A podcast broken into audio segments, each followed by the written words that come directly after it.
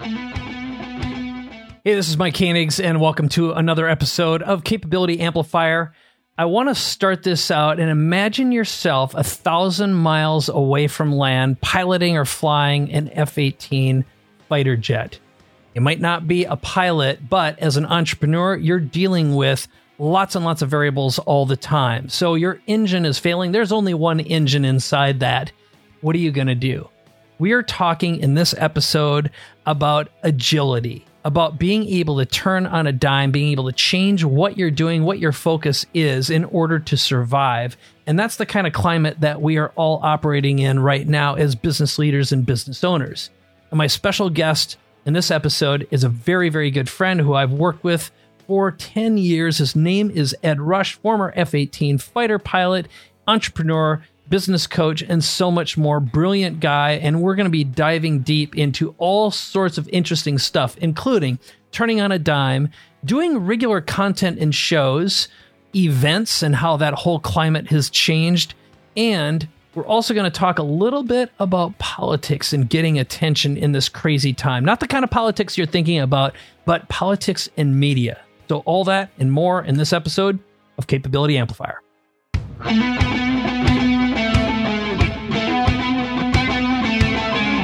Ed, how you doing, my friend? Mike Koenigs good to be back in the studio, dude. You you just gave us about a 14 hour show I that know. we're going to do in the next 20 minutes, so I can't wait. no, I know. Talk it's about be speed, man. This is it. Yep. This is a Mach 1 show we're going to do. True that. True that. always, always, always. I'm uh, excited. First of all, thanks for coming in um, in our crazy time. So let's begin. We got to fulfill on the big promise. Thousand miles away from land, you're flying a jet. Tell us the story and how's that relate to everything else we're So talking in, about. In my F 18, I'm flying with five other F 18s. We're behind a tanker, an Air Force tanker. We're going from Hickam Air Force Base, which is on Hawaii, all the way to Guam, which is about uh, 2,500 miles away, essentially the distance of the width of the United States of America. About halfway between both of those places, I hear a sound. Uh, a sound in the F 18 typically are bad things. The sound went like this doo doo doo doo. That means I have a problem. And then I saw a light. The light was on my cockpit display and it said L E N G P R, which stood for left engine oil pressure. I had an issue. So I immediately did the first thing I had to do, which is to pull my engine back. And I looked, at, of, of course, at my engine oh, and so there are actually two Yeah, engines in this thing. I- All right, that there- was my there's going to be one here in just a second. So you were right. You were right. There's going to be one. Uh, and what was happening? I didn't know it at the time, but what was happening was my left engine uh, was literally in the process of eating itself. It was it was tearing itself apart. Something had come down it, and it was beginning to fall apart. And the oil pressure spiking is the beginning of the indication. Now, unless I did exactly what I needed to do in that moment, what would happen after that is the engine would eat itself, the airplane would catch on fire, it would soon explode.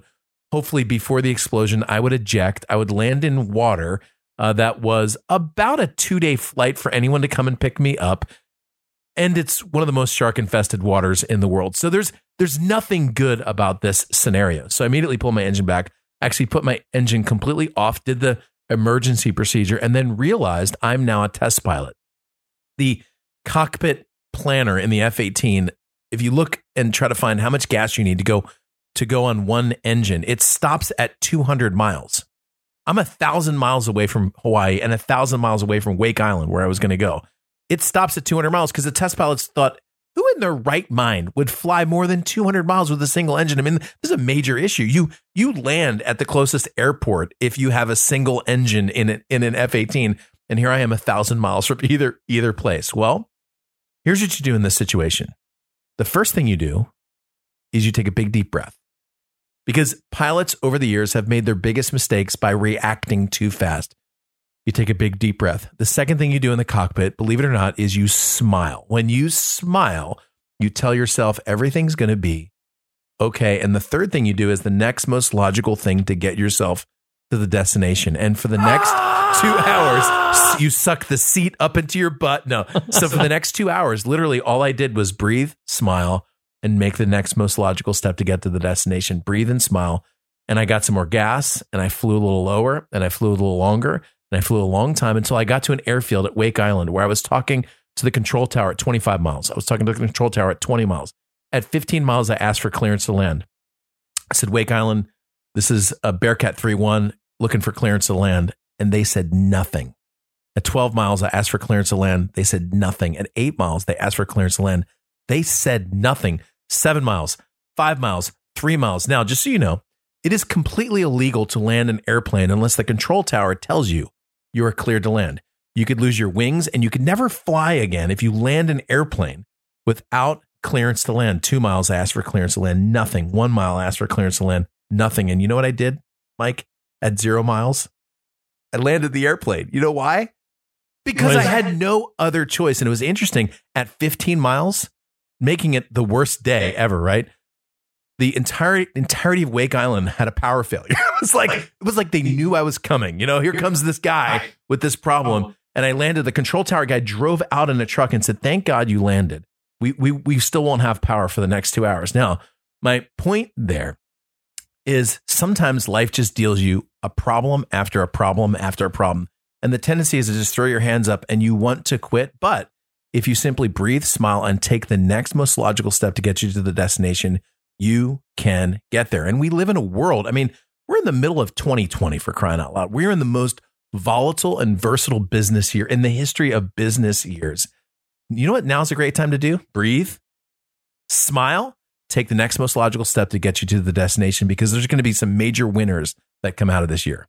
Yep, no doubt. I uh, I've been saying this for a while, which is my prediction is some of the first trillionaires are going to be created in this insane time right now, and it's going to be hap- faster than you imagine. No and question. Everything is going to be on sale as of the time we're recording. Let's say either right before, or right after the election, and the greatest opportunities, the greatest wealth transfer, certainly the greatest shift in power. And I'm not saying good, bad, right, or wrong. These are just is is, right? Yeah. It's good or bad based on what you make of it. And the, and the amazing thing, Mike, right now, so for the last 10 years, we have been communicating to a world that has essentially fallen asleep.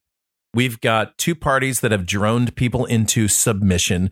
Uh, people have been watching things that are essentially bored them to death. And all of a sudden, in March of 2020, the world woke up.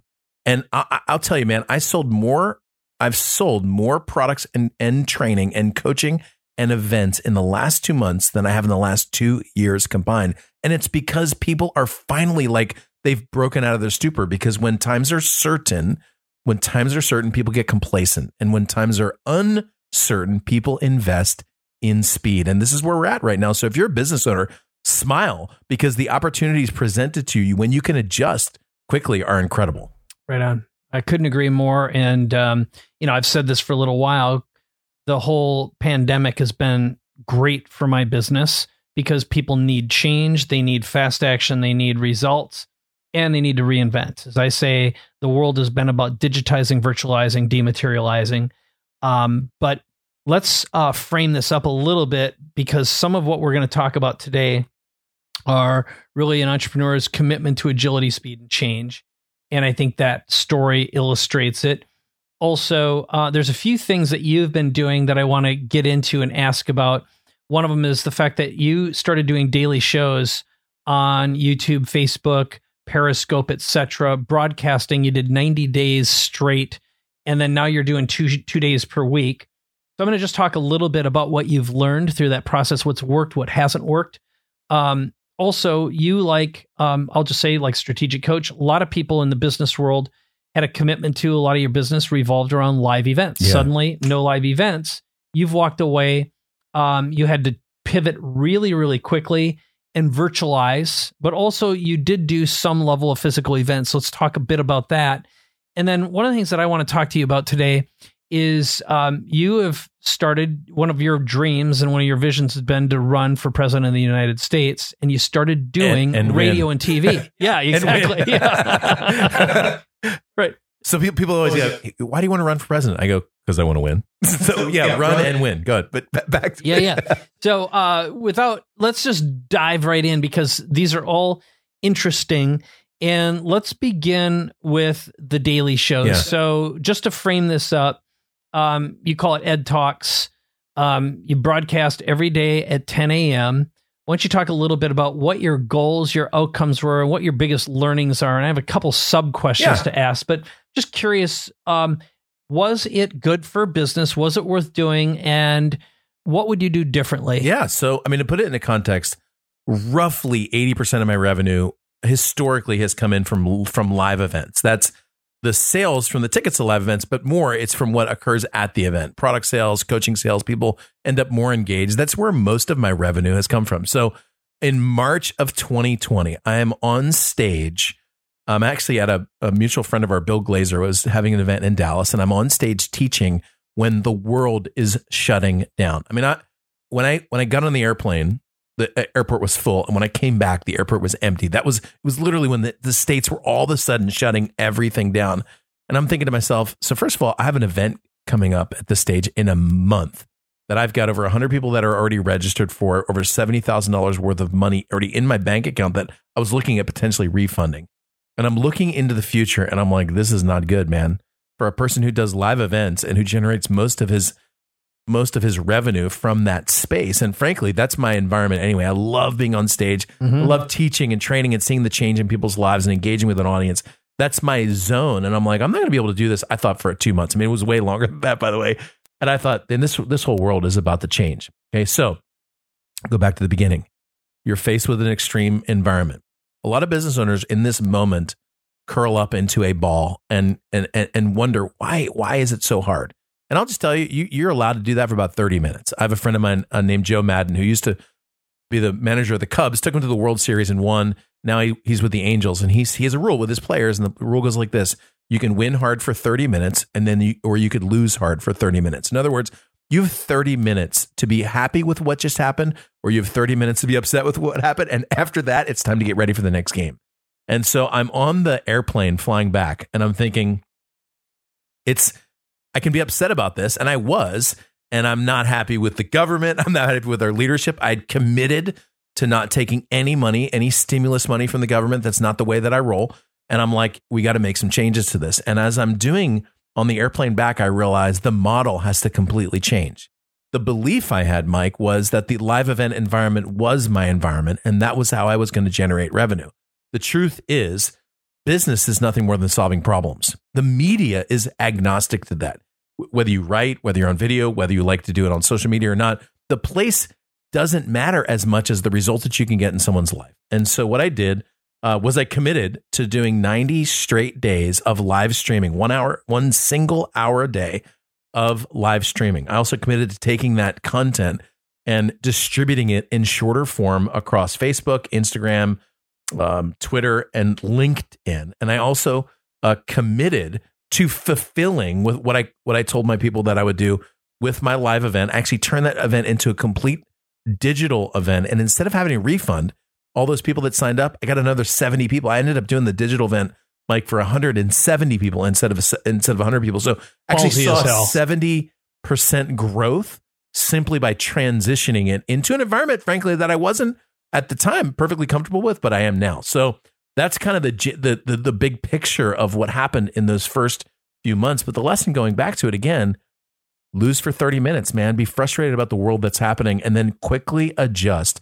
Dan Kennedy, who we both uh, have known for years, said something, and it was in my head when I was on that airplane. He said, You choose what side of the cash register you stand on.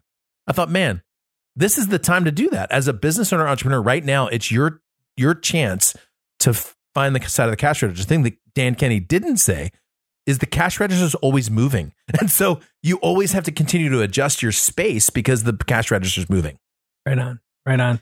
So I'm just from a purely uh, logistical perspective, you're you're not a super technical guy, but you've adopted, you've been using technology. And I know one of the tools you use for broadcasting, we just did a broadcast right before we did this. We use a, system called StreamYard that allows you to broadcast to YouTube and Facebook and all that other kind of stuff. When you did your live event and you did both performing and you also broadcast live online and did interactivity, just from a logistics perspective, how did you handle that and how do you keep people engaged yeah. on the floor yeah. um, also online? Because a, a, live performance and an online performance are different absolutely. beasts, okay? yeah i mean it's completely different. So if you're in front of an audience they're looking at you laughing engaging. If you're in front of zoom you don't know if they're watching something on some video over on Facebook or if they're actually engaging with you. So, so there's two components to that. You and I have done a lot of live streaming together. You know as well as I do that when you're uh, with a virtual crowd, you need to have their eyes and their ears and their hands all working in unison on on your platform, right? So you get people engaged in chat. You want them to be reacting to you while you're teaching to them virtually. Whereas in a live environment, you can take all that for granted because they're already looking at you. You can tell that, right? So, so what I did, um, this was, so you got to love asking your customers questions, right? So, so I've got all these people registered for this event. This is an in-depth training. I'm teaching people how to uh, uh essentially share their message, get paid to sh- share their message. So so I have the, all these people registered for the event. I thought, you know what? Let's just find out if they would prefer to do a live event or if they would prefer to do a virtual event. This is April, right? So this is about a month after the lockdown started. So I sent a survey out. I said, hey, what would you rather do? Live event, virtual event? How would you like to do it? What are you concerned about? I started asking typical survey questions. Mike, half, half of the audience said, look, Ed, if you did a live event right now, I would come. I don't believe in any of this stuff. I think it's a bunch of baloney. That's half. Okay. The other half, I will not come to a live event until there is a vaccine. I mean, you could not have split it. It was like a perfect representation of the country right now, right? Yep. So, so half of the people were convinced that we should do a live event. Half of the people were convinced that there's no way we should do a live event. And now I'm faced, I thought I would get an answer, right? And now I'm faced with like, oh my, like either decision, either decision, I'm going to have people that are unhappy. So what I created was what I consider the first hybrid uh, event of 2020. It was a live event in a live event venue. By the way, we separated the tables by six feet. We had clean the room every hour, you know, like full protocols, all the stuff that you, nobody wore masks, but we did everything the way that we were supposed to, including that, by the way. There was no rule for that at the time. And at the same time, we did a full virtual event on Zoom. I'm telling you, in the back of this inc- incredible studio, in the, the back was a screen that was the size of the entire back wall that was the entire Zoom gallery. You could see everybody on Zoom. And I told my speakers, and I did the same thing too. I said, the Zoom people as important as the live people. So every time you talk to a live event person, you look at the Zoom people. We had a special camera that we would look at that would only focus on the Zoom people. Every time we talked to someone, someone gave feedback in the live event, someone gave feedback in the Zoom event. We had the Zoom people reacting if they if it was a good point i usually have my audience go does that make sense if it does say hoorah which is a marine corps thing my audience says hoorah the zoom people would raise one hand or two based on how much they were engaged in the point. and so literally you would see 70 people on zoom with their hands up in the air every 15 seconds mike it was like they were they were responding back so you were doing a uh you had a single camera that was plugged into zoom it wasn't a, crazy complicated production. No, it was uh-huh. it was th- it was three cameras. Oh, you did. Okay. We had one main camera, we had an audience camera, and then we had one dedicated directly directly to us when we were talking to Zoom. So we actually had a production person specifically on the Zoom side. But then, like I said, we were fully including all the people in Zoom. Now this was this was more complicated than I would recommend. But but the point is, I would never, I would never, up until this point, I would never have done a stream of a live event. I, I mean, you and I tried that before with, with with very very little success. I mean, it it it fundamentally didn't ever work well. But when forced into that environment, you're forced to adjust, and it was crazy. I had twice, two times, two times the sales at my event, the post event sales, twice as many came from the Zoom people. And there were about even number of people in, in both of those places. Crazy. And that was because they fully felt engaged into that event. And it was created out of a simple question What do you want to do, live event or virtual event? When it was 50 50, I realized we had to create something completely new. And my point is a year ago, if one of my clients came to me and said, Should I do an event where I stream it live and do it? No, make do the live event. Forget this other thing. But but we were forced into a place where we had to create something new and the something new was so much better than either a live event or a virtual event could have been on its own. It was so much better that we actually created something amazing simply because of the pressure of the marketplace uh, uh, that, that, that had been put on us. It was it was awesome. That's great. Um, you know, and one thing that has happened. So there's a lot of people who have been doing the uh, some variation of hybrid. Um, even Tony Robbins recently did UPW, which he had said for years and years and years. I always said, "Hey, I ought to try doing live events." He's like, "There's no way. This is it has to, Has to be, be live. physical. It Yeah. has to be." And so when forced to, and I I know all the numbers, I can't say because I don't think I have permission, but let's just say their sales were way way Yeah. way way way down for the year, and uh, what they managed to do is they did something called a challenge. They had 300,000 people attend that. And that was purely a Facebook thing. And I can't remember, it was a small buck, but got people involved. And from there, sold UPW, which the average ticket sale is 600 bucks. Yep. Okay. Pretty good. 22,500 people. And they did a hybridized Zoom thing where everyone got to be on there. And Tony had walls, 16 foot walls on his front, in front of him and behind him. And he could see All the, the, top 3,000 people. Yeah. So depending on what tier you bought, you either had inner circle, there were 300, 3,000 who he could see and you could see him. And then everyone else was invisible to him, but you could see him, right? So basically, if you paid more, you could be on a wall, digital wall closer to Tony. That's right. That's right. They created a simulated experience. Now, I love it, man. Um, again, I can't say I know the numbers, but they sold their primary upsell from there is Business Mastery, which is a ten thousand Yeah. dollar sale, and I will tell you the numbers were quite impressive, yeah. and they learned a lot from it. Um, but it just goes to show that, uh, to the best of my knowledge, that's been the largest event I'm aware of. That was it was four days, a multi day experience and multi-speaker, the whole ball wax with, and they figured out a lot of engagement along the way. Um, so my my friends uh, Blue Melnick and Barry Baumgartner, I, I think you've met Yeah. them before.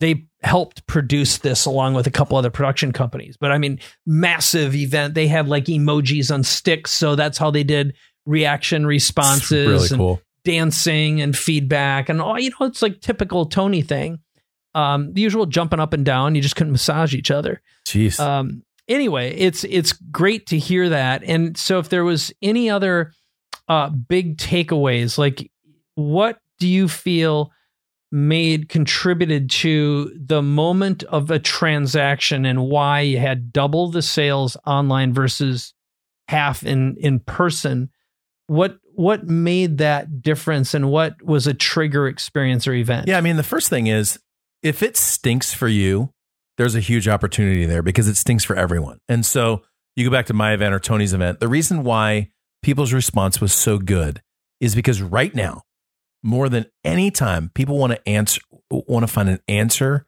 to their question why. That's number one. The second thing, this is really important.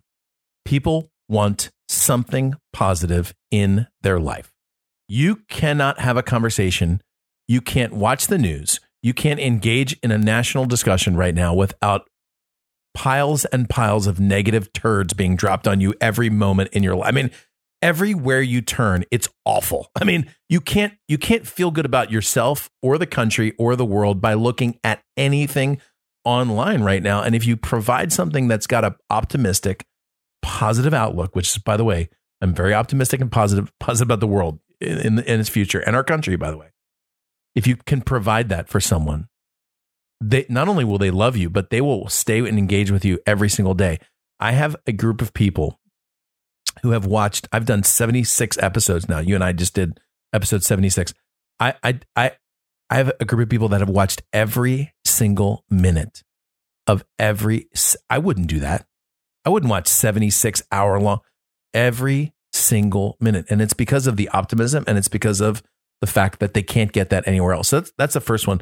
The second one is what I said: take an opportunity from your own discouragement. So if you're sitting there right now frustrated about the world, well, there's an opportunity there uh, for you as well. And the third one is the one that I said, which is which is you engaging people online like you would engage them live. I'm talking like you're doing a if you're doing a stream or a Zoom or a live event that you're going to hybrid event, you got the people. Someone sitting at home needs to be communicated to and treated as though they were sitting right next to you in your office. And people know that, man. They know that. And I'll tell you, you have I I, I could see people sitting there for a full three days looking right into the camera of their of their of their screen is amazing. Yeah, no, it's great. Um, now, one thing that I'm going to add, and I'm going to give it to our, our folks back home right now. one of the things that we've just started doing on the show is if you'd like a transcript of this show and the previous episodes as well, um, I'm going to put this up on screen right now, and um, you can text it. So pull out your phone and text the word CA to 858 434 5316. Now, that's a system that I've been using that allows us to do two way interactive uh, mobile text. I will actually receive that in real time, but it's a way for you to get the transcript, you get the links and show notes from this episode and previous episodes as well. That's something Dan and I decided to do. So, one more time, that's 858 434 5316. At least try it out and just text the, the two letters CA and you'll see this. Okay. So back to you, Bob. When you respond in the next 30 minutes, you actually get two transcripts from the show. Right. Two for the price of one. Twice. Oh, they're free. Yep. so uh, let's talk a little bit more about show business, okay? Which is presidency running for that. but but here's the reason I'm asking this. Um, you and I haven't talked about this yet. We're going to talk about it uh, during lunch. I had an opportunity thrown my way from Joe Polish, and um, I'm going to be advertised on radio to 10 to 12,000 radio stations over a period of about three to four weeks. Huge campaign that drives people to a live event. Um, and then from there, uh, we do an upsell. So it's basically helping business owners through this process, coaching them, advising them, and giving them solutions to grow their businesses even in crazy times. And um, I'll end up having you as one of the stars on that. I accept. Um, yeah, thanks. You're welcome. and and I don't know what it's going to do other than they've been doing similar things to this. So the, the background on the business was uh, this company had been doing this for stop smoking, smoking cessation, as well as weight loss, and they were doing live events all over the country, and they'd sell like a four hundred dollar experience. This one's going to be a thousand dollar offer, but it drives people from the ad to a page cost 50 bucks to attend this uh, webinar which is going to just be a couple hours of really high value content and then the offer. And uh, they've obviously virtualized it immediately. But i haven't done radio in a long time. I haven't done tv in a long time. And on one hand at least for a lot of people it's dead. You know so many people are cord cutting. However the 55 and older are still rabid uh, television and uh, radio. Uh, radio listeners. Yeah. And uh, you've done a considerable amount of radio. So back when you made your uh, political n- goals, uh, yeah. you went out. So why don't you talk a little bit about getting on radio, getting yeah. on TV? Because you did Fox, you did a lot of local, you did some national stuff. But um, talk a little bit about what that experience is, because I really want the reason I'm asking this it's about messaging, yeah, getting the general populace interested. And then, you know, I just want to learn a little bit more about that. So, yeah. why don't you talk about so, what your experience I'll was? go a couple places. First of all, as you're listening to this, I will tell you that even if there's no one listening on the radio, which I've done some shows, like I did one called Voices of Montana, and I think it was just me and the voice of Montana, you know. Uh, but even if you, even if it's just a couple, the, the the benefit to radio to your brand and TV for that matter, being on TV your overall brand is actually pretty helpful. So I'll go into some why, uh, but I will tell you if you're thinking, gosh, I, I, don't even know what I would say. Don't worry about that. You can say whatever you want. No one cares. The second thing is if you get nervous, don't worry about that. You shouldn't be. Uh, and the third thing is getting on radio, TV, or media is so easy right now. There are so many shows and there's so many producers that have no place to go. They're going back to old old guests all the time. Somebody new, no matter your background, no matter your experience, uh, they're very interested in. So I've got plenty of resources when it comes to that, but I can tell you, I'm going to go back to the why. So I started, Mike, it was about six years ago. You and I were actually working together at the time. And I go back to this idea of when you're faced with difficult circumstances, there's two ways you can go. You can turn it to frustration, discouragement, uh, worry, doubt, fear, or you can turn it to optimism and a, and a choice to try to make things better.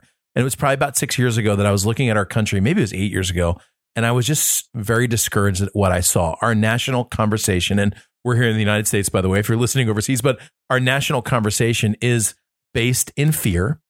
It generates anger, uh, and it's it's the lowest form of dialogue you can have. And just so you know, I'm not a Republican. I'm not a Democrat. I'm I'm not even centrist. I'm an entrepreneur. I'm a, I'm a person who thinks that the solutions can be created entrepreneurially to our problem. Uh, and so I'm looking at our national dialogue, and I'm like, you know what? this is going to go to a dangerous place. And I said that six years ago.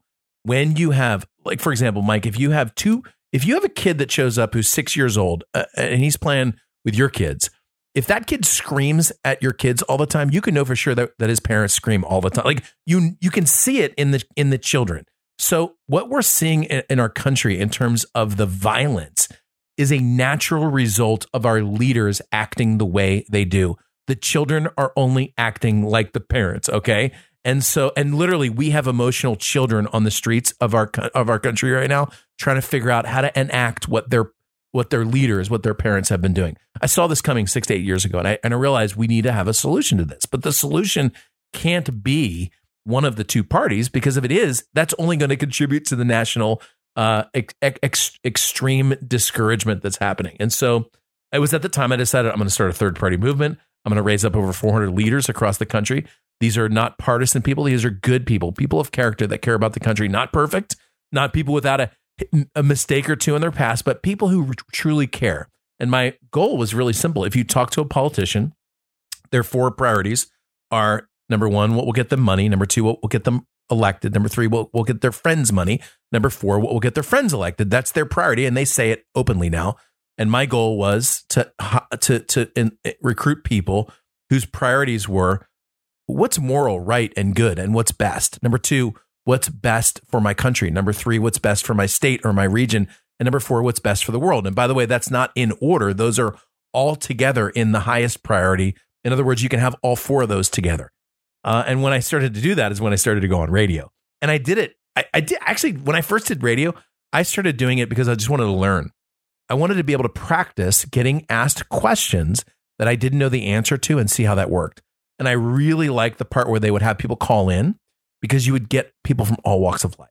You would get people who would call you an idiot, uh, literally right on the radio, which I, I think is so much so much fun. And then you would get people who would agree with you, but then engage with you on your ideas. And I really like the idea to just kind of go with the flow and try to see what people are asking and try to answer people's questions. Uh, and so I started to do that. I did it just to learn, but then I eventually did it because I thought, man, this is such a great way to communicate. And I've done everything from like shock jock morning radio to like drive time on Sirius XM. Uh, some of my some of my best stuff, uh, by the way, is on Sirius. The last show that I did on Sirius, I, I looked at my Twitter and I'd been followed by a U.S. senator like within seconds of me being on the show. It was really cool. Mm-hmm. Anyway, getting on radio is not hard. So the first thing you should know is there's probably 100 radio networks in the in the 20 mile square uh, t- radio shows 20 mile square where you are including local TV. Okay? Let me take it to the local TV producer. CBS, ABC, NBC, Fox. These are people. The last time I was down at my ABC affiliate, I asked the morning producer, I said, How many shows do you typically do a day? She said that she said six. This is six, Mike, before two in the afternoon. This isn't even the night shows. Six shows that she has to find something interesting for. Are you kidding me? Six shows every single day. I, I mean, like I couldn't believe, and and and she was so thrilled that I would take the time to drive down and simply talk to their viewers a little bit. It was it was when we had that issue with Iran back in January, mm-hmm. back when we thought that was like the biggest issue we Whoops. were going to face this year, you know. And um, anyway, my point is they need you, right? So the way that I started this is I just started connecting with the local people on LinkedIn. Find your local TV networks, find the producers. There's usually two or three of them. Connect with them on LinkedIn. Tell them, here's my expertise. If you ever need need me, here's my number. I will tell you within a week you'll be texting that person, uh, and you can get on their show. Now, are you going to get a million subscribers from the, your local ABC affiliate? No. But what you are going to get is a video that you can put on your website, and you will. I tell you every single time I go on local TV, I always get text messages and Facebook hits from friends of mine who saw it. I don't know what mm-hmm. they were doing watching the TV six o'clock at night, but they saw it. So that's that's TV. Radio is even easier. Radio requires you to have a phone and for you to be able to answer a couple questions. And I always tell people, don't worry about the questions. People always get nervous, like, what if they ask me a question I don't want to answer? This isn't the Kavanaugh trial, okay? They did no research on you. They simply want interesting content. So if they ask you a question that you don't want to answer, you just say, something like this.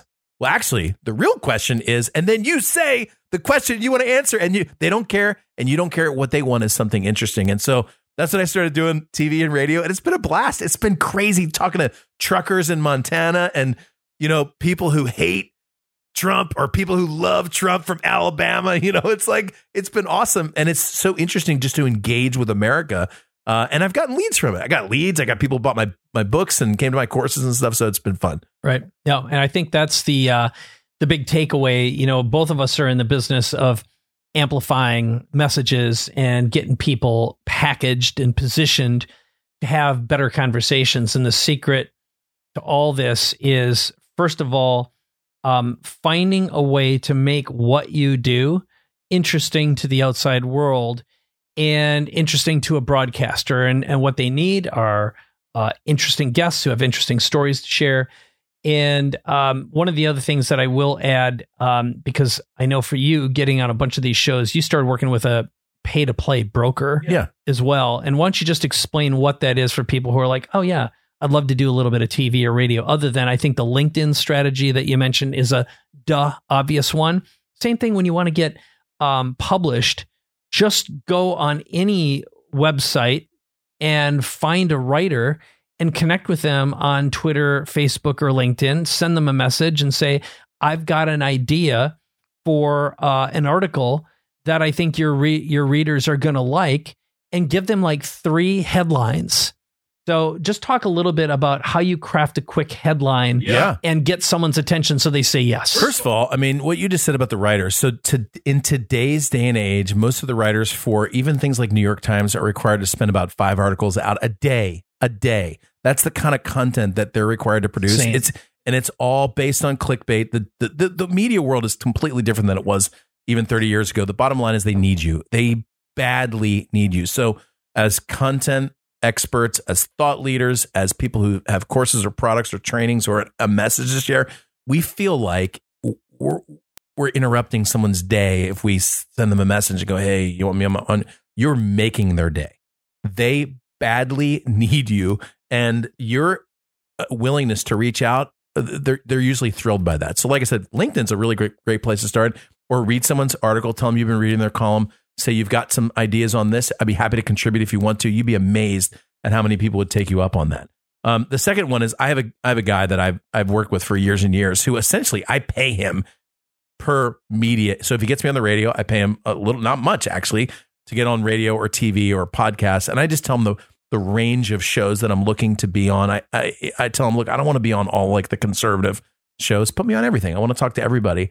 Uh, and he does that. By the way, you're welcome to reach out to me. I'm happy to make an introduction as you're listening to the show. If you want to get some more media, just just e- email or hit me up on LinkedIn, and I'd be happy to make that that uh, connection for you. But those are just a couple of ways to get on media. My point is, it's not hard. You just have to have the willingness to just reach out and and just be able to share your content. Now, remember, that person's not interested in a JV. They're not interested in promoting your products.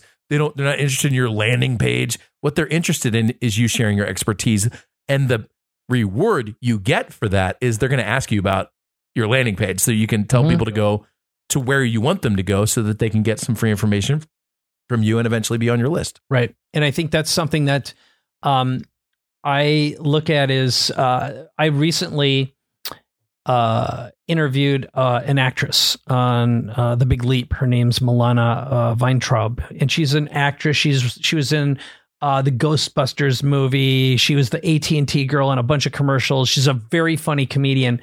And when I asked her about what her upper limits challenge was, she says it's getting permission from Hollywood to get on a channel somewhere. Mm. That's really what it's all about. So I think the the thought process you have to get into isn't it's it's two. First of all, what will be interesting to the audience that that channel focuses on. That means you have to do your research. The second thing is what will make the gatekeeper look good and sound good and and take away any work they have. And I think that's the capability. This show, after all, is capability amplifier. The capability that this forces you to learn is how to think through those two lenses, which is number one, the audience crafting a message that's going to be interesting to them. Number two, um, getting past the gatekeeper. In this case, they have their reputation on the line, so you can't make them look like a jackass. And um, you know, a lot of the people that I work with these days are in the financial services business. And as I like to say to everyone in financial services, first of all, you're selling moldy white toast. It's about as boring as boring can get. And how are you going to make that interesting? And and compliance forces you to be even uh, yeah. moldier and more Yeah. boring. You know, it's like, uh, who wants that? It's like you can't have a direct conversation with anyone because you can't tell a transformational story. You can't rely on testimonials. You've got to find another way and become interesting. And and that is a great exercise. You know, with the the instance uh, of Charlie Epstein, for example, this guy I worked with, we crafted a one man show for him Yeah, that was cool. and and that's that's an interesting new way of thinking about overcoming the challenge. So that would be Your his one man show is called Epstein did not kill himself. yeah yeah yeah that's or, or the, yeah that's true. Um, eh, that oh yeah I won't even go down that path. So I have a friend. His last name He may be alive by the time this show airs. He may come back. You never know. No, so it's uh, his last name. His name's Jeffrey. Uh, he goes- it's it's uh, Madoff, not Madoff. Okay, and Oh, that's yeah. something he has to write. Yeah. It's like no relation. We say it differently. I remember when the uh, in, oh, I was uh, in in uh, flight school when the Oklahoma City bombing went down, and I remember thinking, "Damn, I feel bad for the Timothy McVeighs around the world that are like, oh, my name." All of a sudden, now it's Tim. So good. Yeah, there you go. well, anyway, um, so the the point is. Everything right now, more than ever before, is about crafting great stories. Yep. and um and, and deciding and this is really it is a binary decision are you going to succumb to the world of clickbait and outrage or are you going to keep things on the up and up and play the long game Yeah. and the long game now is that of gaining permission to the channel, the audience you want to get to. And you have to realize that first and foremost, you are in the attention getting business. It's part of the reason I think if there was a theme that we had here, is um, we did this in reverse order, but it's your commitment to doing daily shows, for example. Yeah. That was one of them. Getting on and broadcasting every day using easy technology and having something to talk about. Uh, number two, it's being able to go outside your comfort zone and learn a new capability, which even though it'd be like TV and radio, it's like, yes, practice, practice, practice. You got to hone your conversation and you just got to go out there and be a jackass in front of an audience potentially and fall Just- on your face a few times. Be okay with that? Yeah. Yep. And then the third one was when it comes to monetization, what you did with uh, pivoting literally. And I remember when COVID was just starting and you were doing this event, and I'm like, ugh. Oh, what a rotten business to be I in. I remember telling you that. It's I like, know. oh, yuck. It was it's a huge it was a huge liability. But interestingly, the liability forced me into action, which is what I appreciate. You know, it's interesting what you were just saying. When I say radio and TV, people get excited. But when I saw Joe Rogan sell his podcast to Spotify for a hundred million dollars, Bam. I realized if you want a show, you could have a show just like we're having right now. This is this is radio. Mhm. You know, a show on YouTube where you're streaming every day is TV. In the eyes of a consumer, that's TV. Okay. So as you're thinking about this, just remember you are your own media company nowadays. And and you can do anything you want as long as you do the opposite of the moldy toast analogy. Mhm. As long as you're interesting, as long as you have a take on your topic that enlightens people, maybe gives them something a little bit positive. I mean, I call my show the most positive place on the planet for insanely implementable ideas. And I literally have people who go on a vacation for a week and come back and email me and say, I've so badly missed the most positive place on the planet for insanely. I mean, people people can engage with stuff like that. Mhm. As long as you can be interesting and positive, you can change the world. Right on. Couldn't agree more. So, um, well, let's wrap this baby up. And uh, first of all, for people who want to learn more about Ed Rush and uh, join you, follow you, obviously they can head on over to edrush.com. But That's it. yeah, anything else that you want to add? Easiest website in the world to remember, edrush.com. It's not timothy.mcveigh.com or jeffreyepstein.com. It's very simple. It's edrush.com. So when you go there, uh, there's a little uh, box where you put your email in and you get my weekly, what I call my weekly flight brief. This is a single email I send out every week that's got some very powerful stuff in it and you'll love it. And so go do that. Uh, the other place I'll send you if you want to uh, check out what I what I've written recently. It's edrushbook.com. Uh, that, by the way, when you get there, you'll see my number one best-selling book called 21 Day Miracle. This was at one point Amazon's number one business book. I literally have the screenshot of me above Tim Ferriss and Seth Godin. That was awesome. Boing. Um, it was the number 22 book overall. Uh, that uh, particular window in Amazon. I was right behind Hillary Clinton's "What Happened" book. I have that screenshot too, uh, which is pretty cool. But it's it's a it's been by far my most popular book across the world, and you'll love it. It's fast and it's fun, and it will make you laugh. Uh, and I'd love to just engage with you there. Plus, I have a free uh, bit of training for you as well. So it's either Ed Rush, which is the easiest website to remember, or edrushbook.com, which is the second easiest website to remember. Hit either of those and make sure you hit me up on the socials and say hello. Boom. All right. And uh, next up, this is for you at home. Remember, if you'd like a transcript of this with all the links, all the information in it, you can just text CA to 858 434 5316. And also, as usual, if you've enjoyed this, please think of one or two people that you can share your link. You can do that right from within your podcast app. And also, like and comment this podcast. Uh, Dan and I enjoy all the feedback that we get. And you can also always uh, head on over to capabilityamplifier.com and there you can leave an audio message for Dan or I, or you can again do it through that text message when you text CA to 858 434 5316. All those text messages actually go directly to me, and I'll engage with you as well. So, any ideas, suggestions, recommendations you have for this podcast, we always, always, always love them. Let me know what you thought about Ed today. And um, check him out as well. So that's it. This is Capability Amplifier. Dan Sullivan and I really, really appreciate uh, the time you spend with us in every episode. And of course, it's been an absolute blast with you, Mr. Ed Rush. So uh, it's good to be here, man. Let's wave to everyone at home if you're watching so the video on YouTube. And uh, this is the show. Thanks for watching. Bye bye.